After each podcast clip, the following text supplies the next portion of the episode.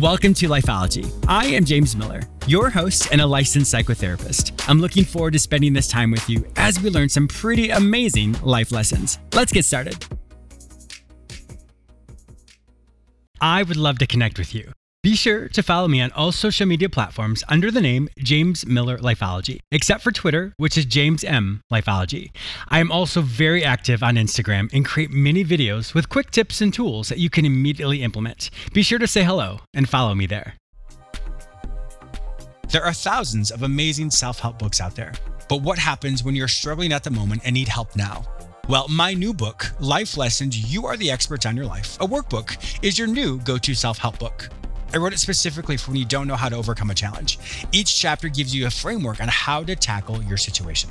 I help you focus on what already works for you. Your situation today may be different, but the emotions you're currently feeling, you felt them before, and you did something that helped you. You don't have to reinvent the wheel. This book is specifically written to help you overcome any obstacle you may face. Purchase your book, Life Lessons You Are the Experts on Your Life, a workbook, on Amazon or at your favorite bookstore. Once again, purchase Life Lessons You Are the Experts on Your Life, a workbook, on Amazon or at your favorite bookstore.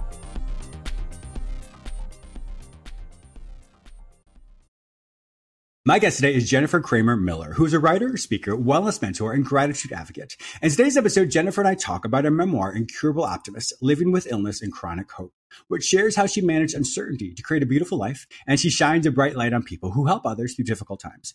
Because sometimes it's the sorrows threatening to break us, which ultimately unite us in hope. Welcome to Lifeology. Thank you so much, James. I am delighted to be here with you today.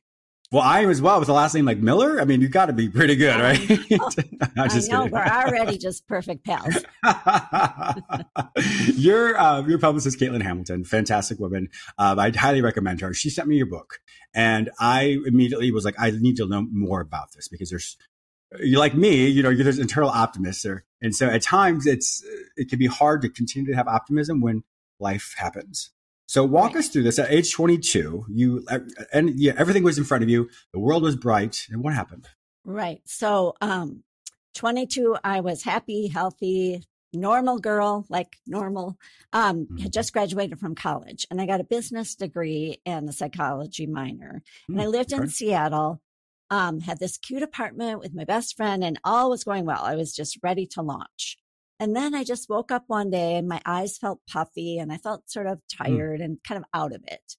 And eventually I just went to a doctor thinking, okay, maybe I have a flu or a virus, something normal, mm-hmm. something mm with a quick fix, like you always think yeah. you have. And I quickly learned that I had protein in my urine and there is no reason protein should be in your urine. That means you have mm. kidney damage. So yeah. I was told that I needed to have a biopsy to find out the cause and extent of this mysterious out of the blue kidney damage. And at that point, when the biopsy word got thrown out, which scary word for a 22 yeah. year old, scary for anybody, but I just thought that must mean cancer. I had no idea what that was going to mean. Um, my parents wanted me to come home and get the biopsy in Minneapolis because my dad, who is a custom home builder, built a house for a nephrologist. So he said, I, mm. I know oh. Dr. Brown, let's get him on the case. So I did have the biopsy in Minneapolis and quickly heard two words I wish I had never heard, which were incurable and progressive. Mm. And I oh learned I had an autoimmune kidney disease that's very stubborn. And within six months, I had kidney failure.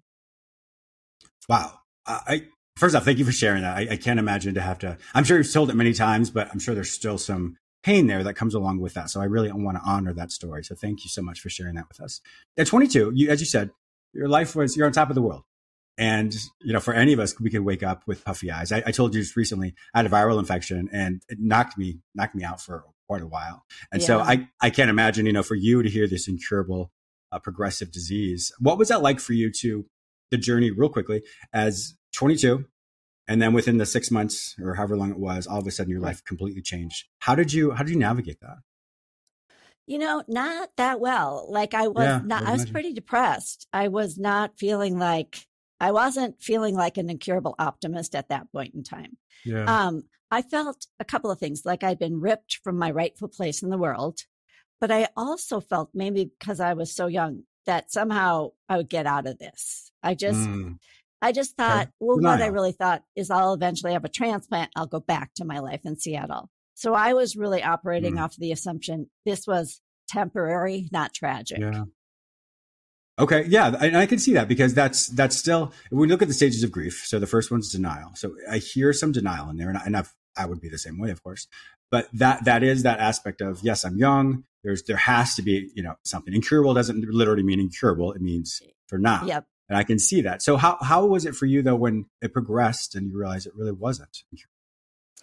Well, when that really happened was I did I went on dialysis, which is not a great thing to be on, but it kept me alive and I thought I'm going to get the transplant. So I eventually did get a transplant. It was a year and 8 months on dialysis. Oh.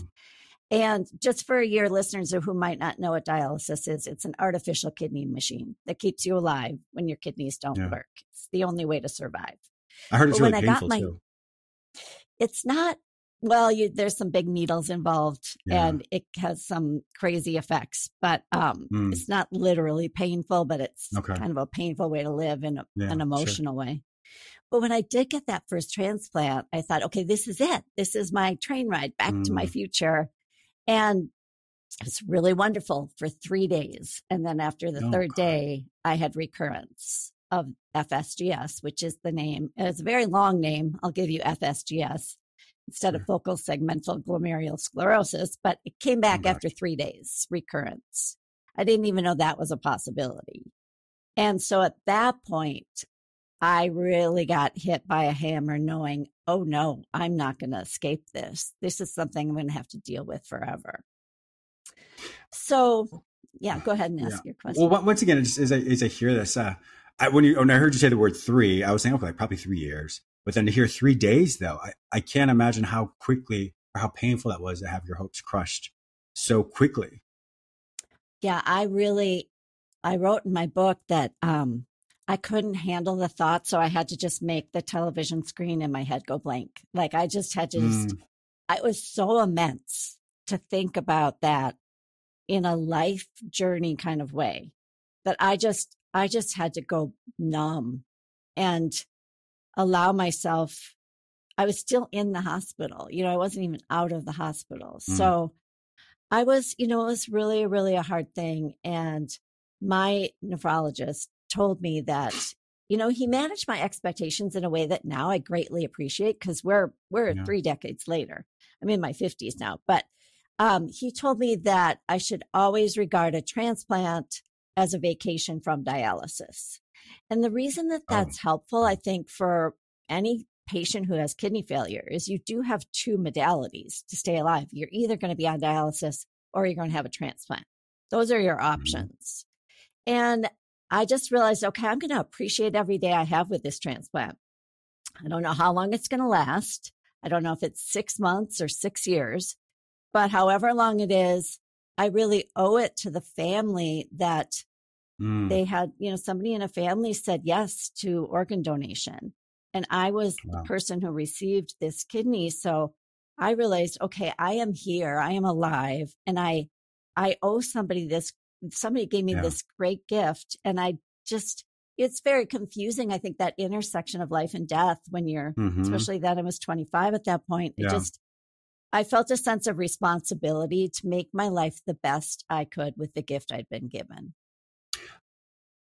I'm sure hearing that from the doctor, it, it probably didn't sound as as like the best in bedside manner, but retrospectively, you know, obviously you understand that as you said, the intersection between life and death. So you had this grief of this is how life is going to be, but then all of a sudden that that transition of I have the responsibility. Was there a specific thought or specific action or something that happened to make you find that switch? Yeah, there was a couple of things. Um, I started to really pay attention to everything mm-hmm. that was mm-hmm. going on. And like one time I remember I was at a theater with my mom and my brother seeing a movie and I was I think this was like I was in the midst of kidney failure at this point. And it was a funny movie and I was laughing at the movie. And I just really like took stock. I was like, you know, no matter what's going on, I can laugh. Like I love mm. that I'm laughing right now. Yeah. And so I started just appreciating the good things. And I kind of developed what I call my lucky list. So mm. I would think, okay, yes, I am having medical problems, but I still have the ability to laugh and I still mm-hmm. have my family and I still have my friends. And I really started to kind yeah. of curate the things I had that I felt lucky about. And then there was another really kind of instrumental moment for me when I was on dialysis and I was with patients who are mostly, you know, they're elderly patients. And I was like the young gal at dialysis. And eventually I tell people it was kind of like a medical version of cheers where I'd go in and everybody knows your name. We had like surprisingly good camaraderie with this group yeah, of people who had to be there. But there yeah. was a very young technician. He was, he's probably 33. His name was Tom and he was just the picture of health and he helped all mm. these elderly patients and they loved him and I loved him. And one day I came in to the unit and everyone was sad and I didn't know what had happened. And I learned Tom had died the night before. Oh he had gosh. a brain aneurysm. Oh and I gosh. thought, oh my gosh, how could all of us have outlived Tom? He was so yeah. young and strong and healthy. And I really realized then I knew I was going to face a lot of uncertainty in my life, but I realized we all face uncertainty in our life. Like yeah. I wasn't that unusual. Like we're all in the same boat of being human. We have mm. uncertainty. Mm. We don't know what's going to happen. And we really have to savor our lives when we have our lives. That really kind of yes. turned me around. Wow. wow. I'm so sorry to hear that about Tom. I'm sure it was very surprising. As you said, it's the epitome of health. Um, but, but I want to go back to the aspect of you said you had your list. Um, so in psychology, we have what's called a dialectic. It's a fancy word that basically means two opposing things could exist at the same time, and they're both true. Yes. So, for example, you're very sad, but also you're laughing, you know, at the movie. So you're, right. You're, that doesn't take away from the sadness to detract from it, but you have both emotions and you experience them 100%, and both are true. And sometimes in life, we think it has to be this or that. Um, and so we focus on one thing, not realizing the complexity of our life, of our emotions, of our thoughts. Yes. And so I'm really glad you didn't know the word, obviously, but if people who want to look it up, please do. It's called a dialectic. Uh, but for you, you were able to discover that. And I think that's one of the most important things we can do because it validates our situation. I'm hurting. I'm in pain. I feel lost. I feel scared. I feel lonely. And I can laugh. I can have joy. I can have peace. I can have all yeah. that as well. And I think once we really realize that and capture that in our mind and solidifies, then there are options for us. Oh my gosh, I'm so much, I've so much learned that, like what you're saying, the dialectic. Okay, you call it that. I, um, I really, in my terminology, have discovered it as life is such a mix of yeah. beauty and bummers, and there's beauty in the bummers. So, yeah. you know, I I remember thinking about this a lot just at the beginning of the year when it's a new year. Everyone's like, last year was a bad year. This is going to be a mm, good know, year. Yeah. and I don't believe in good years and bad years and good days and bad days. I just think that it's all mixed together. Like every day I yeah. wake up, there might be beautiful things and there might be bummers within the same day. And I'm just here to appreciate all of it because it yeah. means you're alive. You know, when you, yes. when you've kind of been on the tightrope of uncertainty and wondering about your survival, um, it's illness can be a portal to realizing how precious life is. And it's a difficult mm. portal to go down, but there mm. are some realizations that you really gain from just being so happy to be here. Yes. We're in today's episode, for those of you just joining in, I'm speaking with Jennifer Cramer Miller, and we're talking about her book, Incurable Optimist Living Hope with Illness and Chronic Hope. How did you, what happened for you? We're like, I, I need to write this memoir. Well, a couple of things. I have a daughter and my daughter, Liza, was born after I had my second transplant. Okay. And which was just an amazing set of circumstances in itself, because again, somebody who checked a box at the DMV gave me the gift of life and then enabled me to create a life. So mm, wow. this kind of life keeps on, this gift keeps on giving. And mm. I, um, wanted Liza to know that she was a miracle. There, she is a mm. miracle because my chances yeah. of getting pregnancy were not the same as somebody else's. And having a pregnancy was amazing. I would drive around in my car and think, I'm pregnant. I can't believe it. That's amazing. And so awesome. just, we had been through so much. And I just thought, what if I get hit by a bus? And Liza never knows what a miracle she is and how lucky we all are to be here together. So I started writing. And then something really lit my fire, which sounds funny, but I credit Ellen DeGeneres and Madonna for this mm-hmm. because I heard them have a conversation where Madonna apparently encouraged Ellen to share her story when Mad- when Ellen oh. was going to come out. And she told her that if you don't do it, nobody else ever can. It's just yours. And it oh, will wow. leave this earth if you're not the one who tells it. And that just kind of hmm. planted a seed in my head and made me a little more urgent. Like, I have to get this on paper and I have to get this out. Yeah. So combination of Liza, Ellen, and Madonna really got me going. I love that. For those of you who don't know the difference between a memoir and a, and a biography, is a memoir is a, a, person when they write it, or an autobiography rather, uh, is when a person writes it, uh, today, but they write it with the retrospective learning and lesson, and gives the, the the backstory of what was actually happening, as opposed to just doing the chronological order that a biography or autobiography would do. Right. When you when you wrote it, uh, what did you years later? what did you what lessons did you that were coming out of it that you really rediscovered well you know one of the things i found especially working with a book coach is mm-hmm. i had to dig, dig pretty deep. Like yeah. she advised me you know i was doing some drafts and she was going through them and she said you've got to be uglier. And i'm like what? Mm. what do you mean? And she said you went through kidney failure at 22 that had to be hard and we need to know how hard. And so I really had to dive in. Thank goodness I had kept a lot of journals and kind of spilled a lot of emotions on paper. Mm-hmm. But it was it was hard to go back in and like feel and smell and taste and yeah. see all the things. But it makes it a better memoir. And it was helpful for me to feel like, yeah, I did get through that. You know, I mm. I've come out the other side. I don't I still have this incurable disease. I live with it. It's never going to go away. But I do feel like I've reached a place where I can help other people who go through hard mm-hmm. things. Mm. And um, so some of it was really hard to write, but it felt really healing in a way. And I'm hopefully, sure. I think it'll be healing for other people. Yes. I want to talk about what you're doing now, but I want to kind of go back for a second. When you wrote it and you had to literally relive the trauma and the, the pain, was there a time you almost got lost in that pain again?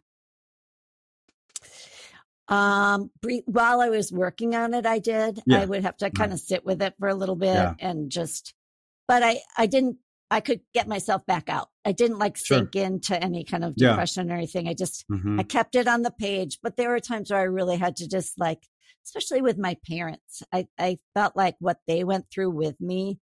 Now that I'm a parent, I, I kind of had a different perspective of how hard that must have been for them mm. at the time. And so just new perspectives over time. And um, yeah, I, I, I went through sort of an emotional reckoning and yeah. was able to then come out of my office and carry on. yeah. Well, we were able to compartmentalize it and keep it there in the past. The the other thing that I was I was curious about is when when you wrote it, and you are so far, you know, was it 30 years past it? Yeah. Um, 30 plus years. Are you surprised at how far you've come and all you've overcome? I am like, I'm happy about it. I mean, I kind of wish that I could have read my book when I was 22 mm. because yeah. I want people who have any kind of incurable diagnosis or just a scary diagnosis, just, you know, stick with it and, and chronic hope is in the subtitle of my book. I'm all about hope. I mean, what would yes. we do without hope? Yeah. It, it's such a good fuel for carrying us forward. And so I just, um, yeah, I feel really lucky. Like somebody said I was the most lucky, unlucky person. I just, I don't take on the unlucky part. I'm not going to focus yeah. on that. I feel like I'm sure. super lucky and, um, I'm eh, yeah, I'm really excited how it all turned out. Yeah. Well, there's always the reframe. Life. Yes, you do. It's always the reframe yeah. as well. So when we think that we're unlucky, it's it's really how you view a situation. Yeah, I mean circumstances happen and of course it's not the best, but there's always a reframe. And I think if we get lost in the the despair of something, we forget the reframe of there are always lessons. And so I always tell people, my, my viewers and listeners hear this all the time, but every event in our life is like a jigsaw puzzle piece. And if we get stuck in that one jigsaw puzzle piece, we're like, where does this even fit in the big, in the grand scheme of things? We, we don't know. But if you wait a little bit longer and then the jigsaw puzzle piece matches with another one and another one and that's where we have the the insight and the retrospective in other words looking back and say ah this makes sense so in the moment it doesn't make sense but right. wait a little bit longer and you'll find the outcome and you have the opportunity to either live, like I said, in that despair or move forward in the direction that how you want your life to be. Yeah, I had a distinctive moment where I remember. So I had the first transplant, I had, had recurrence, and I was really inspired by a quote by Joseph Campbell that we must be mm. willing to let go of the life we've planned and accept the one that waits for us. I think that's mm. that's pretty close to the wow. quote. I really took that on. Like I thought that makes so much sense. I I felt like I was going backward. Like I want to go back to Seattle. I want to go back to where mm. I was. And then I suddenly realized, you know, there could be despair or there can be hope. I wanted to choose yeah. hope. And then I started to move forward. And moving mm. forward is, you know, you go down the flow of the river. You can't fight the current. And so I think yeah. it's very surrendering to what is and seeking acceptance really mm-hmm. makes a difference. I mean, yeah. I really learned that that's what I had to do. Yeah. One of my favorite quotes to piggyback. I'm sorry, go ahead. Go ahead. Well, I was going to say too, what you said about the puzzle piece and getting stuck on yeah. things. I think sometimes we label ourselves in ways that yeah. aren't helpful. Like, yes. um, you know, I worked with a, a woman who actually had a brain tumor and we talked about she labeled herself terminal. She carried this mm. label everywhere she went. And we worked on like, let go of that label. You're, you're alive and you're with your kids and you're doing things. And I feel like that too. I don't walk around feeling like I wear an illness label or a mm. chronic disease label. I just don't think that's helpful. Yeah. So I think we have to be careful how we label ourselves and shed some of those labels that don't serve us. That's great. A situation, an event does not define who we are unless we allow it to. Yeah. Well, kind of piggybacking off what you said earlier, um, one of my favorite quotes is trouble is inevitable, but misery is optional. And so life is going to happen, but what do we do with it? Do we sit in the misery of it or do we find this is, or do we recognize these are the facts? This is what's happening. I can't change it. But what can I do about it? Yeah. That's, I love that. I love that because the things that you can control, you have to control. Mm-hmm. You know, and yeah, so make your lucky list and figure out what you appreciate and, you know, there's a lot of triggers for happiness that we can work on. And mm. I think that, you know, movement is one, like moving your body makes you feel mm-hmm. better. I think connection yeah. is huge. I've learned so much about the value of other people because so many people have helped me. And, you know, there's a great study. I'm sure you're familiar with it. It's the Harvard study of adult development. And mm-hmm. it was um, started in 1938, where they followed the, all these people and over the trajectory of their lives to see what was the measure of happiness that they could kind of ascertain as they went through their lives. Yeah. And it really became like the number one thing they thought it might be wealth or career status or mm-hmm. it was really close relationships. That's what they found. And that's intuitively so obvious to me. Like my relationships yeah. are so wonderful. Like, what would we do without our people? Yeah. Yes.